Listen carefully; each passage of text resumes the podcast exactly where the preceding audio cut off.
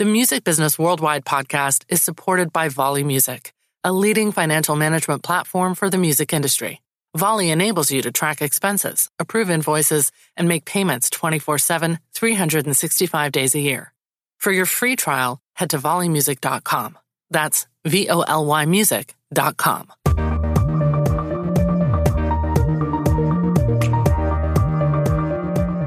Welcome to the Music Business Worldwide podcast, supported by Voly Music. My name is Tim Ingham, the founder of Music Business Worldwide, and joining me on this podcast is Scott Cohen, the CEO of Jukebox, which, if you're interested, is spelled JKBX. Jukebox is a new platform that enables investors, including so called retail investors or people like you and me sitting on our laptops, to acquire royalty shares in hit songs. Jukebox also allows you to trade those royalty shares by selling them to other people. Jukebox is able to offer these royalty shares because its affiliate has effectively itself acquired a percentage of income interests from large music business rights holders, the names of which you'd probably know. Jukebox launched last month, that's September, and according to Bloomberg, had over $1.7 billion worth of music assets secured at launch. Right now on the platform, Jukebox is offering royalty shares in hit songs like Halo, performed by Beyonce, Rumor Has It, performed by Adele, Welcome to New York, performed by Taylor Swift, and many other smashes that you'd recognize. However, as I record this, you can only reserve your acquisition of royalty shares on Jukebox because before you're allowed to complete any transaction, the company wants to finish a process of attempting to secure regulated approval from the US Securities and Exchange Commission, aka the SEC. As well as its primary investor, which is Dundee Partners, Jukebox has reportedly attracted strategic investors, including Spotify, Live Nation, YouTube, Red Light Management, Bertelsmann Digital, and others. Oh, and one other thing worth knowing. Through its creator program, Jukebox is offering artists and songwriters the opportunity to receive ongoing payments from music they helped create that is then traded on Jukebox.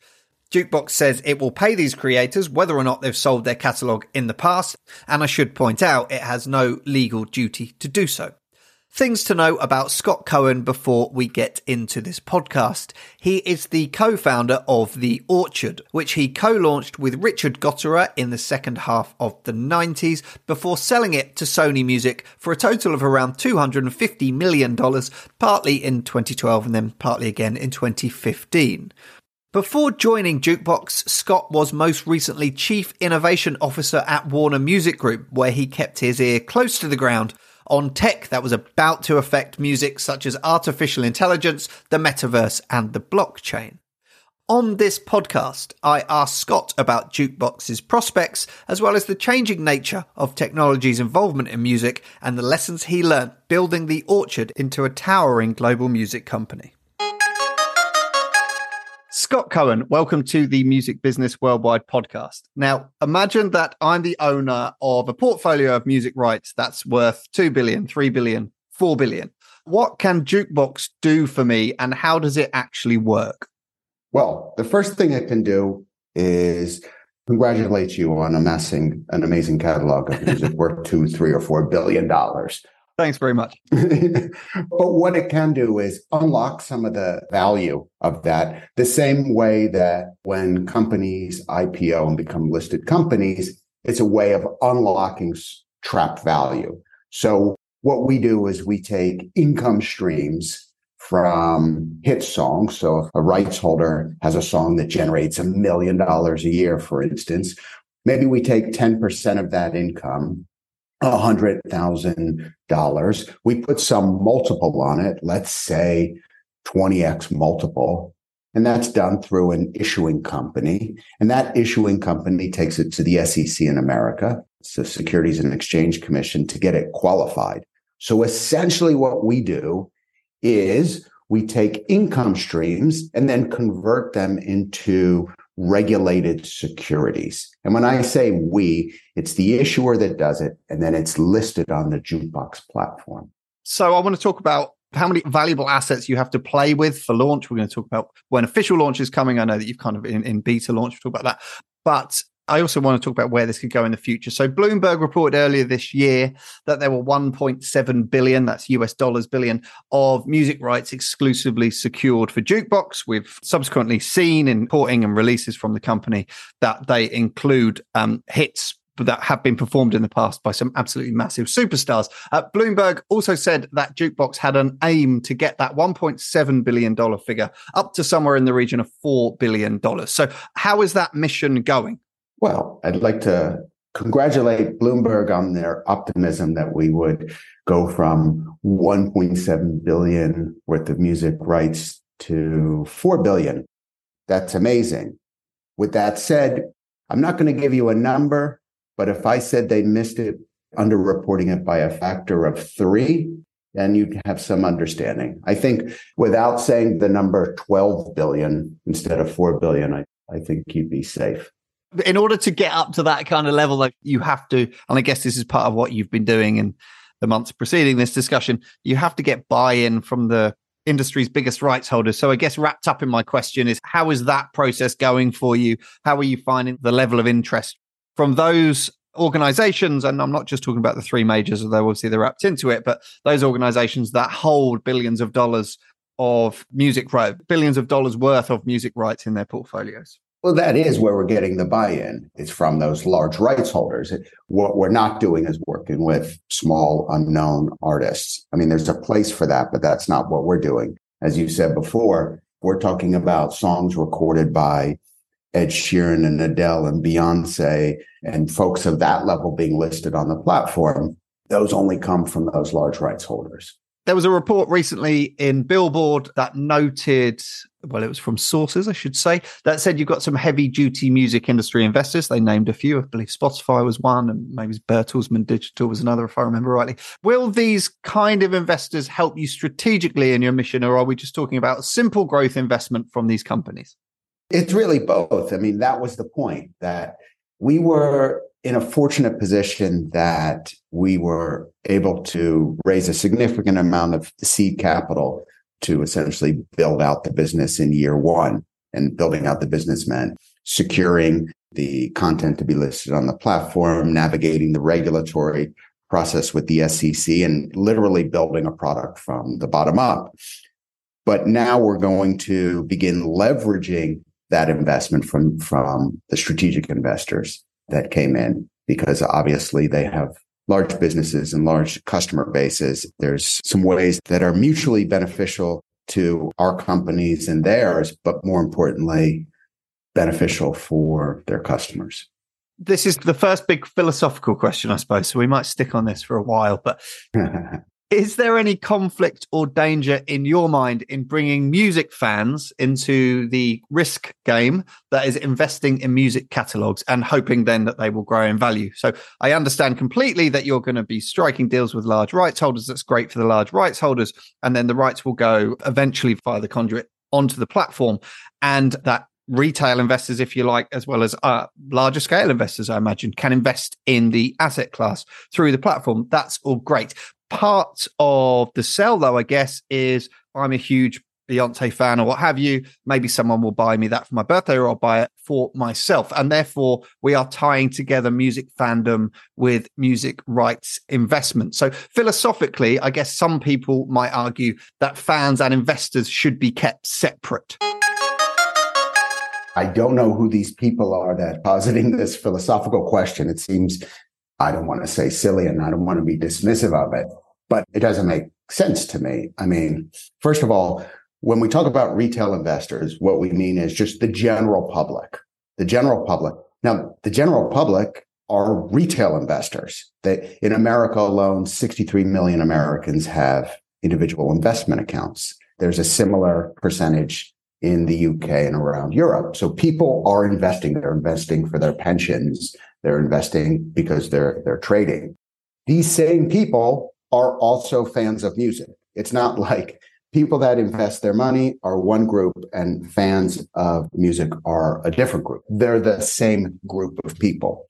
I don't think that there's any issue with investing in music. Like I think of it like companies like Apple. So I'm a huge customer of Apple. I have two MacBooks, one personal, one business. I have an iPad, an iPhone. I am a huge customer and actually a fan of Apple. But I'm also an investor in Apple. I own stock in Apple. I don't see that these two things are mutually exclusive. I think they actually work really well together. And I think if I'm just thinking of fans already, they're spending a fortune on the artists they love. They're streaming their music, they're buying their vinyl, they're buying their merch, they're buying tickets to concerts. So they're investing them in them.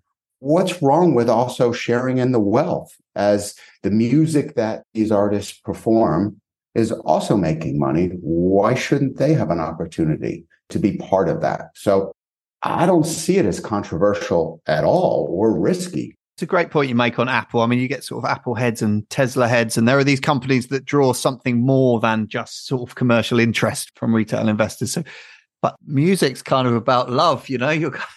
and I suppose in the worst case scenario, which, which, will inevitably happen to some people, will make lots of money, I'm sure, if they invest in the right things at the right time in any field. And so the same will be true of music rights. But some people don't, as we well know. And I guess that conjoining to the sort of fandom of music, that's where it gets a bit well, just something we haven't seen before. And so that's why philosophically, I think lots of people around the business, Scott, as you know, are very excited about Jukebox and, and what's about to happen and how this can be an entirely new income stream for the business at time. And we'll get into that later when it could probably do with it. Um, but it's just one or two dinners I've had where people have said, I don't know, like, I don't know, mixing together music fandom and music and asset investment. It's an interesting one, but I completely take the point on Apple.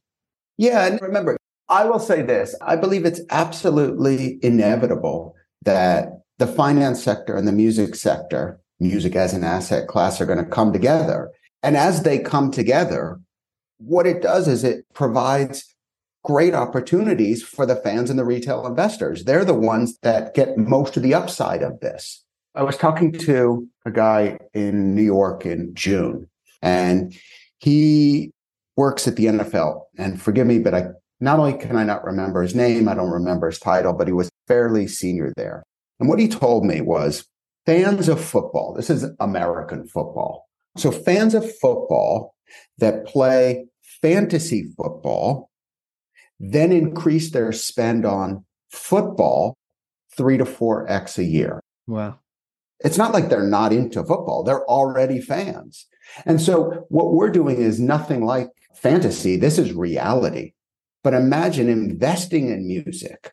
What could that mean for your spend on music as we bring people closer to the things they love. This is a lean in experience that has never been done at this scale where people can actually invest in the songs that they love. As you're speaking, I'm kind of rattling these points around in my head and realizing that another counter argument is music fans sit back and spend all their money on music. In the current climate, it may be a Blackstone, it may be a BlackRock, it may be a KKR. Those assets are growing in value under the and only making money for those entities purely out of the music fan. So I guess involving the music fan in, in that process philosophically could be also viewed as a very exciting thing to your point. Now, I know one of the big differentiators for Jukebox from what we've seen before, other than technology, industry buy-in, etc., is your plans for SEC qualification before the assets are fully bought and sold via Jukebox and, and its affiliate. Now, as I understand it right now, I can go on Jukebox and I can reserve a share or fractional share or a number of shares in the income stream, but I can't actually I can't actually make a transaction with my credit card because you're waiting for that SEC qualification. So could you just explain why that's important and also how close you hope you are to securing that SEC approval. Now, I say hope you are just as a qualifier because obviously it's not the case that Scott can pick up the phone and say, come on, guys, hurry up. You know, I appreciate that. But I'm just trying to get a sense of when you hope that might be happening. Yeah, I think the way to frame it is to think about the typical IPO process when a private company goes public. Now, if you're an institutional investor, meaning one of these large investors, or even an accredited investor, meaning typically a high net worth individual. This process is absolutely normal to you. But if you're a regular person, a retail investor, it's all new. So an IPO process starts with this phase called testing the waters, where you essentially say, we're going to go public we're going to list our company and we're going to tell everyone this is the company we want to list. And they try and get people on board to say, would you reserve some shares in this IPO? And they spend a period of weeks or months doing this while the filing gets qualified at the SEC. So what we're doing is instead of doing it at the company level, we're doing it at a song level. For each song is like it's a mini IPO. Then when there's the IPO, when it's the day that it's qualified, it goes on the primary market. And those people that reserve shares then can actually buy those shares that they reserved. Most people, because most people are not institutional investors and they're not accredited investors, then only see when a company IPOs when it's on the secondary market and then they can just buy in. What we're doing is allowing the fans and the retail investors to participate in this early process, which I think is pretty cool because normally they only get it after all this stuff's been done. It's like, okay, now you can invest. So we're giving them an opportunity to come in early. When I look at where we are with the SEC qualification, I feel confident that we're right on track with our plans and it, it's mapping to what, what we would expect. But again, it's not up to us. It's up to a process. So we follow the procedure and wait. I kind of hinted at this point before, and again, this part of the conversation might open up into some interesting avenues. But Jukebox launches, has launched, and will additionally launch to your point when transactions are permitted at an interesting time in the music rights business because streaming growth is maintaining, it's healthy, you know, price rises are helping, but everyone kind of recognizes that growth is slowing versus its heyday with sort of explosive growth we've seen over the last five to yeah, five to seven years maybe. And you've also got happening in the in the market right now high interest rates, and that's affecting what was a much frothier M&A market acquisition rights acquisition market. Are you confident in the long-term future value of music itself? Obviously jukebox is a part of this, but with these factors taking place right now, a couple of question marks over the future of the industry. When we look more long-term, are you confident in the long-term future value of music and its growth? I think when I think about the future of music, I look at it through a couple of different lenses. One, music as an asset class is an uncorrelated asset. That means that regardless of the macroeconomic conditions, regardless of there's a pandemic or there's a, a recession, if music is played, somebody's getting paid. It doesn't matter what's happening with the economy. If a song is streamed, if a song is played on the radio, somebody's getting paid. It doesn't matter what's happening. And that, that's the beauty of an uncorrelated asset. But also when you talk about has streaming growth decelerated? And again, I say the word growth because it's still growing. Has it decelerated? When I think about the music industry, it's always been subject to format changes and new revenue sources. It's been this way for nearly 100 years. Like there were 78s, and then in the 50s, it was all about the 45 singles. And then in the 60s, we get albums. And then in the 70s, we get cassettes. In the 80s, it was CDs. And then we move into downloads and streams. My point being that if we just look at streaming and say, oh my God, streaming is slowing, it's as if that's the end of the line. There will be nothing else coming after that to generate revenue. If you believe that, well, then, you know, make your decisions based on that. But if you look at the history of music and go, there's always new formats, always new revenue sources, and you believe that trend will continue into the future, then you would make decisions based on that. So, generally speaking, you are optimistic. You think that technological change will partly drive this, and the fact that, to your point, every time music is played, someone gets paid. Do you think that that's going to keep the growth firing? I mean, it's just because those slightly nerve wracking signs are starting to come into, particularly on the streaming growth. Well, again, if you believe this is the end of technology, that that's it. We've hit the end. There, there's nothing else. That's it. Then you should be very concerned. If you believe that there's still lots of room for growth, whether it's Web3 and the metaverse and AR and VR and AI, try to think if I can come up with some more acronyms. If you think those things are frozen in time, we're not moving forward, and this won't have an impact, then that's your decision. Speaking of which, so I will foreshadow this question pointing out that in your previous role with Warner Music Group, I guess a big part of your responsibilities really was keeping your eye on forthcoming technological trends and how that was going to affect the industry. So I'm sure this is something you've been observing for some time, but generative AI has, as you well know, exploded as a topic of discussion in the music industry in the past six to 12 months, both in terms of music making and I guess what we could call music aping platforms. So, like the fake Drake using replicating the voices of superstars for music creators at home. We've actually literally just before we speak today, uh, there's a report in Bloomberg, I believe, that says that YouTube is working on something similar and trying to get the labels convinced to sign over the rights for some of their superstar voices so that someone such as I sat at a desk right now could then go and use Taylor Swift's voice or Drake's voice to create new pieces of music and it would be licensed. Where do you, oh, I should also point out that yesterday Universal Music Group fired a lawsuit at a chat GPT rival that it claims is using music lyrics, therefore infringing copyright on a widespread basis. So, just in the last 24 hours, with the YouTube news and the Universal Music suing the company news, we've seen both sides of this debate really. Where do you sit generally on the commercial threat versus the commercial opportunity spectrum of generative AI?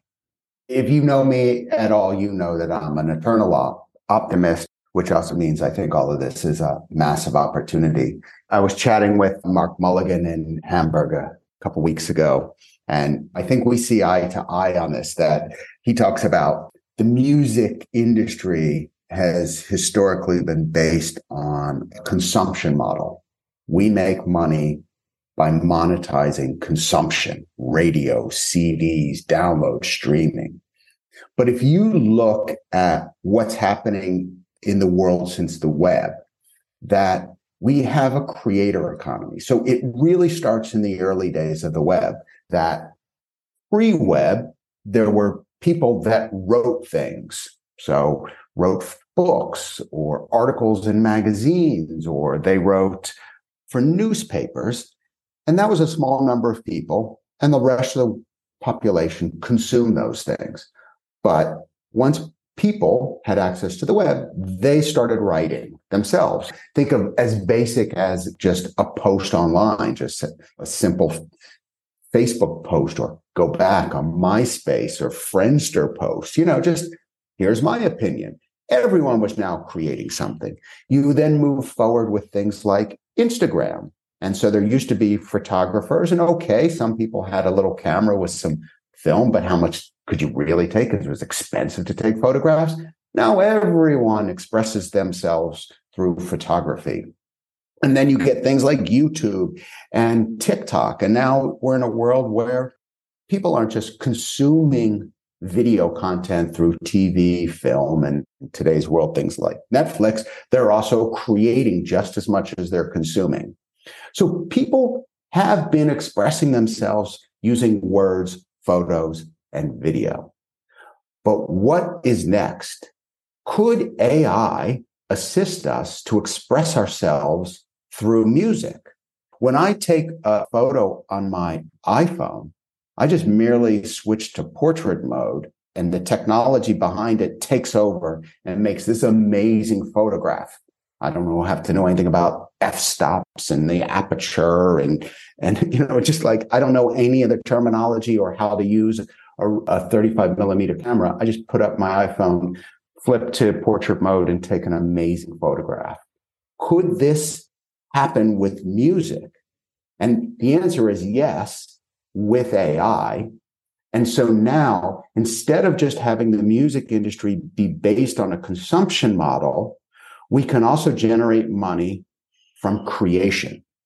That if lots of people, millions of people globally, tens of millions, hundreds of millions of people are taking pieces of existing music that's licensed applying some AI to create what they want. And this goes far beyond there was a time when people could get stems. You go, hey, remix the stems. Well, I don't want to remix the stems. I want to push a button and it just magically happens.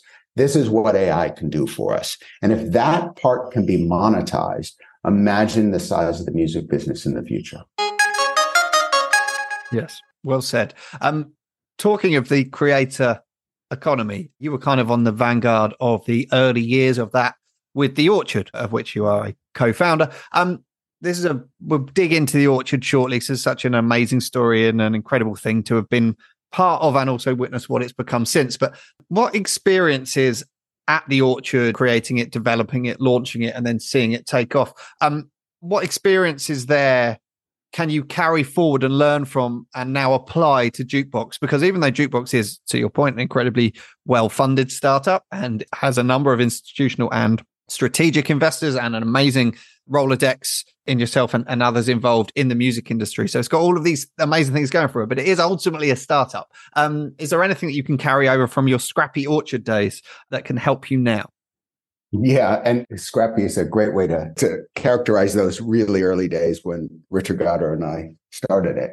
I think one of the big takeaways from the earliest days of the orchard is that the notion that the ideas are often revolutionary, but the change is typically evolutionary. In other words, it takes a long fucking time for change to happen way longer than you expect. Like in 97, when we launched the Orchard, we're like, oh, this is amazing. Everyone will do this and it'll just take off. Uh, it didn't quite take off immediately. It, it seems so obvious to us, but maybe it takes a little longer in reality. The other may, maybe takeaway is, and I really learned this from Richard, he's been a great friend and a brilliant mentor, is that you have to create opportunities for all participants in order to succeed. You know, at the Orchard, if you were an independent artist or label in the 90s and early 2000s, you didn't have access to put your records into record shops globally. You know, maybe you can get it some in locally. So what we did was we essentially unlocked that opportunity, not in physical spaces, but on the web to say anywhere the big artists of all time are selling their records, you can sell your records right alongside them. So giving them that huge opportunity. But that opportunity for those independent artists and labels was also the benefit to the fan. Because now the fan said, Oh, I'm not restricted by the limited shelf space of a physical outlet in my town. Of I can buy only these records.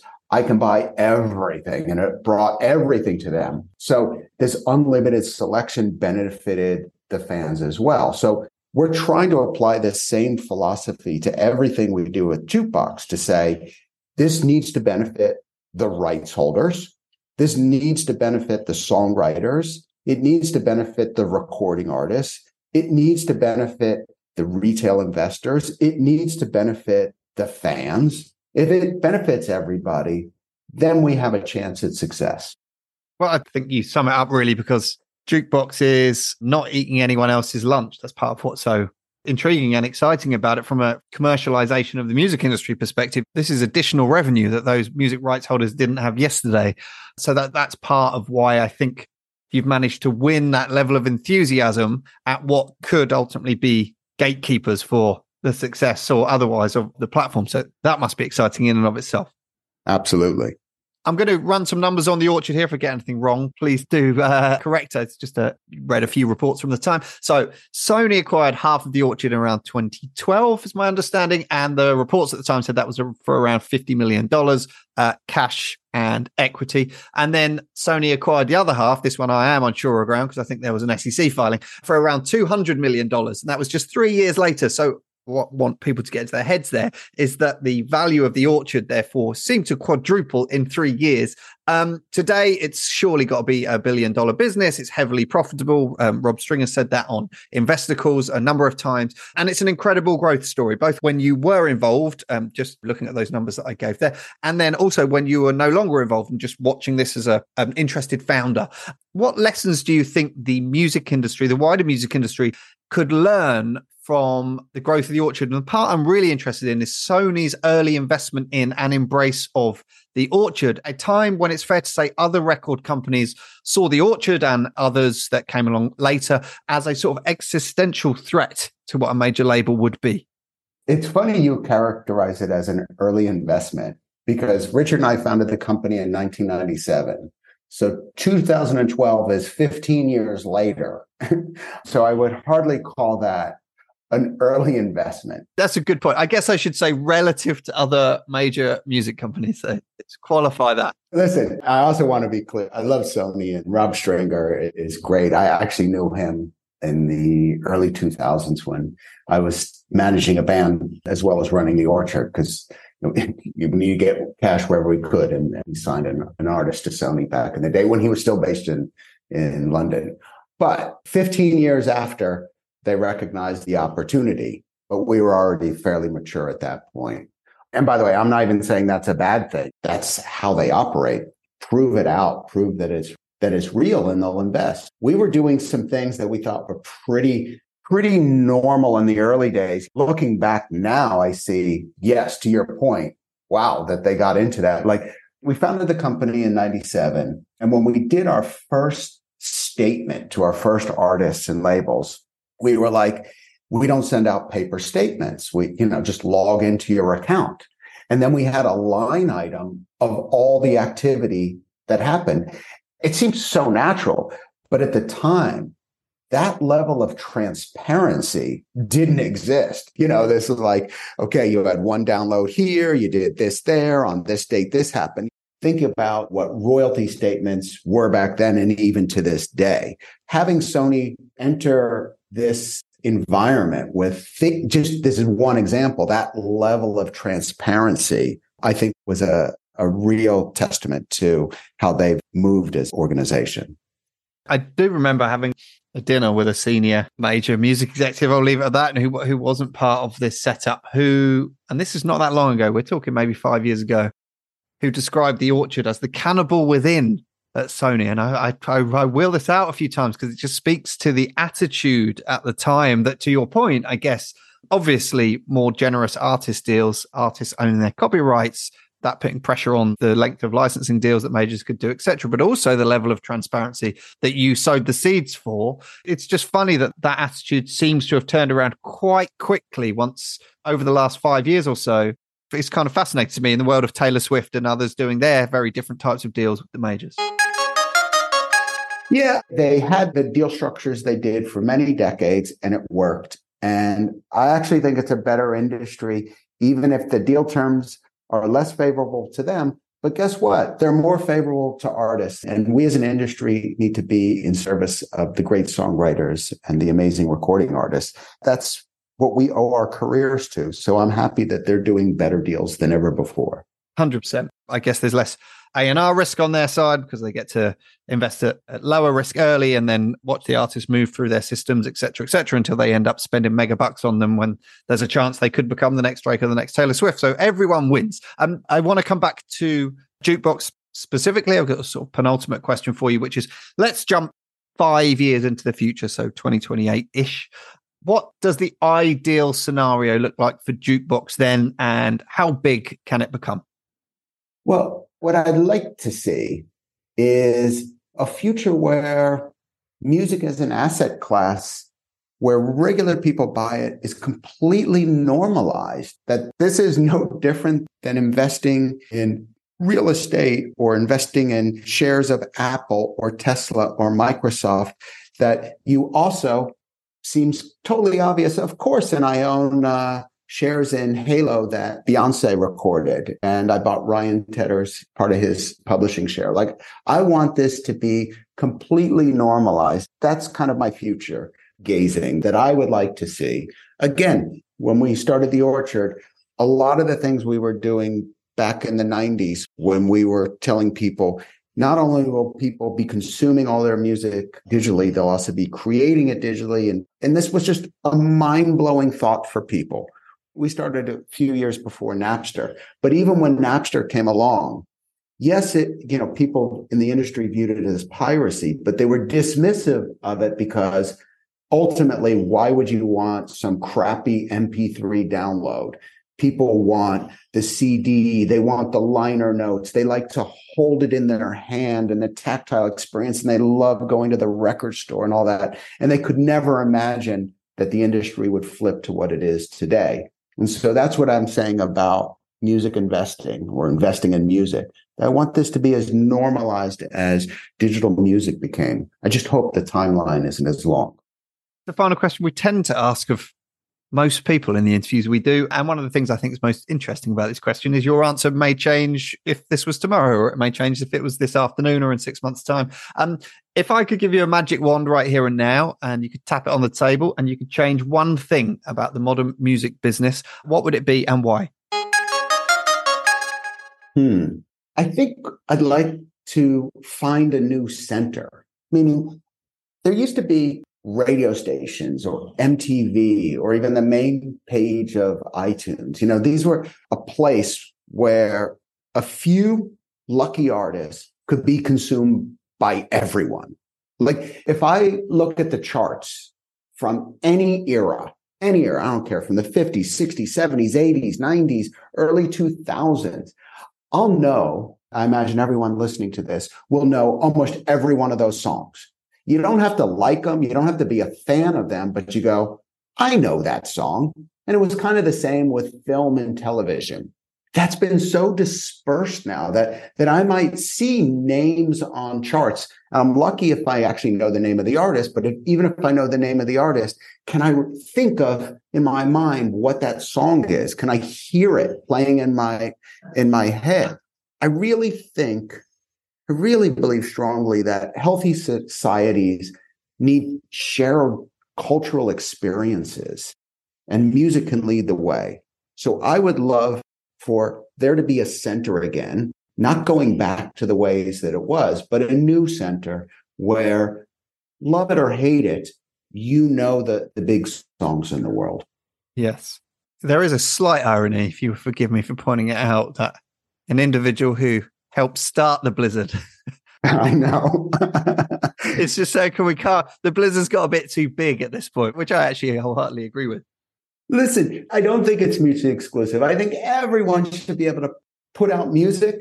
I don't know what goes beyond a blizzard, but what's going to happen with AI is the perfect storm. With that said, I still think it's a good idea to have it distilled down and say, and here's 10 songs that everyone hears and goes and has an opinion on and loves them or not. Because I don't care how far back you go, Frank Sinatra and Elvis Presley or Michael Jackson or Madonna, we all go, we all know those songs. ABBA, like we all know them. You don't have to like them, but we all know them. And I, I, I think that's important. Yes, echo that with the sort of the idea that their music is always a kind of cultural tapestry of of the time, and so the idea that that tapestry gets frayed or dissolved slightly is a shame. So I, I completely agree with your point, and also the fact that you can wear both of those hats. You can enjoy uh, the new technology and the disruption it's caused, and even be a proponent of it at a certain time of your career, um, while also pointing out the fact that a cultural and a mutual cultural understanding of the biggest hits is a great thing. Um, Scott Cohen, I've really enjoyed talking to you. You've always as we've discussed through this, been on the cutting edge of technology's influence on the music industry at various points in your career. And I sincerely hope that Jukebox is the next one and we'll be watching with interest. Thank you very much.